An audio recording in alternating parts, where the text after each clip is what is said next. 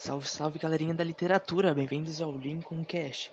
E hoje iremos falar do rap marginal, junto com Alejandrinho Crei Crei, Beatriz Sonolenta e João Cabeça de Melão. Salve, salve galerinha, beleza? Bora aprender? Então vem com a gente que tem muita informação vindo por aí. E aí rapaziada, hoje vamos explicar um pouco sobre o bagulho que é a minha área, que é a poesia marginal, tá ligado?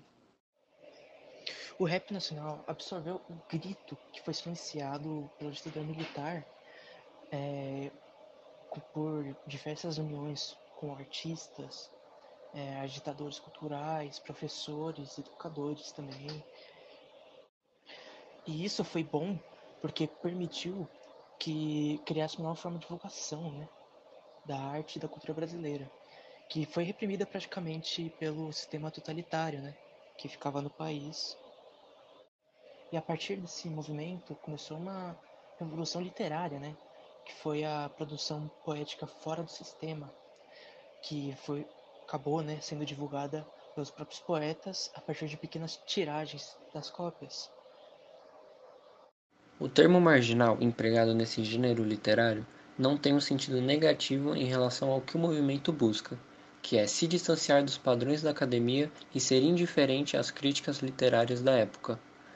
A razão do movimento ter como outro nome geração mimeógrafo se dá ao fato de que, por não ser vinculado à cultura formal, muitos usavam mimeógrafos para copiar e imprimir suas obras, sem precisar de vínculos com editoras. Depois, as obras eram vendidas para o público específico da poesia marginal, que eram universitários, frequentadores de shows, exposições e bares. Agora eu vou falar sobre as características da poesia marginal e, em sua maioria, elas são formadas por textos pequenos, com algum tipo de apelo visual, podendo ser foto, quadrinho, etc. E também é absorvido por alguma linguagem coloquial, espontânea e inconsciente. A temática cotidiana e erótica é permeada de sarcasmo, humor, ironia, palavrão e gírias da periferia também. Além dessas características já mencionadas, ela também confronta a cultura formal brasileira, tem um inconformismo com a censura feita pela ditadura, que era da época, propõe inovação poética e inventividade artística, e também é inspirada nos movimentos de contracultura, além de terem estruturas rápidas, elementos visuais e conteúdos fáceis de assimilar. Agora falaremos um pouco sobre os autores que estavam em destaque naquela época. É, dentre eles nós temos Paulo Leminski, que foi um dos maiores representantes da poesia marginal, onde escrevia suas obras em diversos gêneros, dentre eles poemas, contos, ensaios, traduções, parcerias musicais e muitos outros. Suas obras mais famosas eram Catatal, Caprichos e Relaxos e Metamorfose, uma viagem pelo imaginário grego. Também temos Torquato Neto. Nascido no Piauí, ele era escritor, jornalista, ator, diretor, compositor e poeta. Ele se suicidou com apenas 28 anos na cidade do Rio de Janeiro.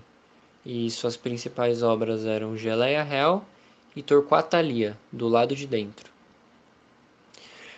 Ana Cristina César também era um exemplo da época, onde era considerada uma das principais figuras femininas do movimento. E além de poeta, também era tradutora e crítica literária. Se suicidou aos 31 anos, também na cidade do Rio de Janeiro. Suas principais obras eram as Cenas de Abril, Correspondência Completa e Luvas de Pelica. E por último temos o Chacal, que é o único que ainda se encontra vivo dentre os citados anteriormente.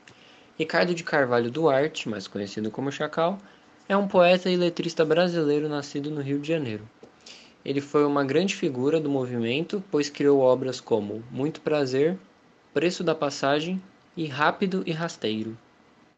A gente, ao analisarmos o rápido de rasteiro, a gente percebe que a dança e a festa remete à ideia de alegria e liberdade, que é algo agradável. O sapato passa a ideia que seja uma censura uma, e opressão, que significa muito da época da ditadura.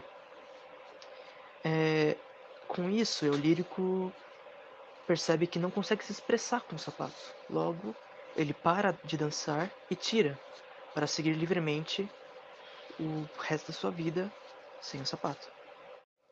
O eu lírico expressa a imagem de quem acredita na liberdade. Logo, ele irá lutar e viver por ela incansavelmente até morrer. E é isso, pessoal. Espero que tenham gostado e obrigada por nos ouvirem.